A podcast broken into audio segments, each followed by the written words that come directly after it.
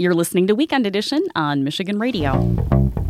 We physically lug around luggage and baggage at the airport, but metaphorically, we're carrying around baggage. That's what they say.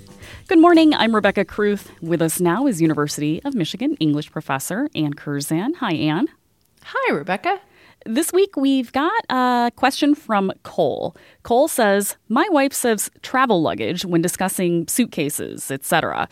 Is there a non-travel luggage?"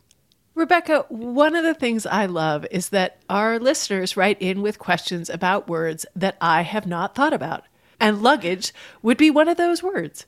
What I like about luggage is that if you look historically, it means what you would expect it to mean as soon as you think about it, which is what has to be lugged about. And I just like thinking about luggage that way. By the early 20th century, it specifically refers to suitcases, bags that have a traveler's belongings in them. And you see around this time the use of the phrase travel luggage. And you could imagine that if luggage is specifying to this particular use in travel, that that usefully specifies I'm talking about travel luggage here. And you'll see, for example, ads for trunks and travel luggage. I went and looked in Google Books Ngram Viewer, and you see an uptick in travel luggage in the second half of the 20th century, but it is still relatively rare. It does show up on Gilmore Girls, and Rebecca, I know you're a fan. Yes, I am. What episode do you know? I don't remember. and there is also in Outside Magazine a headline that says the best travel luggage of 2023. And then it goes on to review different kinds of suitcases. Now, given that we're talking about luggage, we should talk about what Merriam Webster calls a near perfect synonym of luggage.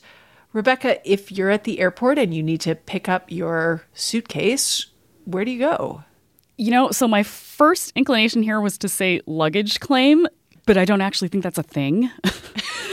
I had to think about it for a second. I don't fly very often, but it's baggage claim, right? It's baggage claim. And baggage is a very, very close synonym of luggage. It's hard to find words that have no differences. And here again, we're going to find a difference because while they mean, I would say, arguably the same thing when we're talking about the physical entity in which we put our belongings to travel, baggage has this metaphorical use where we can talk about things like emotional baggage. What about emotional luggage? I kind of like that. I do too. I'm going to start talking about my emotional luggage. Carrying a lot of emotional luggage. well, what I like about that is because it's a little bit unexpected, it highlights the metaphor.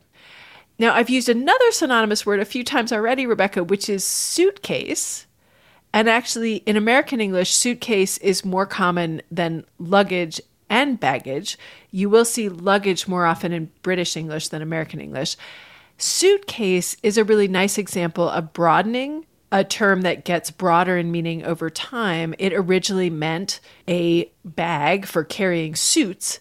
That's the late 1800s. And then it expands to it can carry all kinds of belongings when one travels. But going back to what Cole asked, is travel luggage a thing? I can't say that I've ever heard anyone say that. I really appreciate Rebecca. You're like, you know, we should answer the question. right. I would say that in theory, there is luggage that is not travel luggage, but in fact, at this point, for most speakers, luggage means the bags that we take when we travel, as in travel luggage. But you can find travel luggage as a phrase out there. Well, Anne, I know that you are a frequent traveler, and I hope that you only take travel luggage on your trips, no emotional luggage. And I will hope that my luggage is always at the baggage claim when I check it. Anne Curzan is a professor of English at the University of Michigan.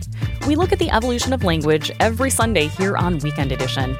If you can't always catch us on Sunday, you can subscribe to the show wherever you listen to your podcasts. And if you have a question about our ever changing language, email us at language at michiganradio.org.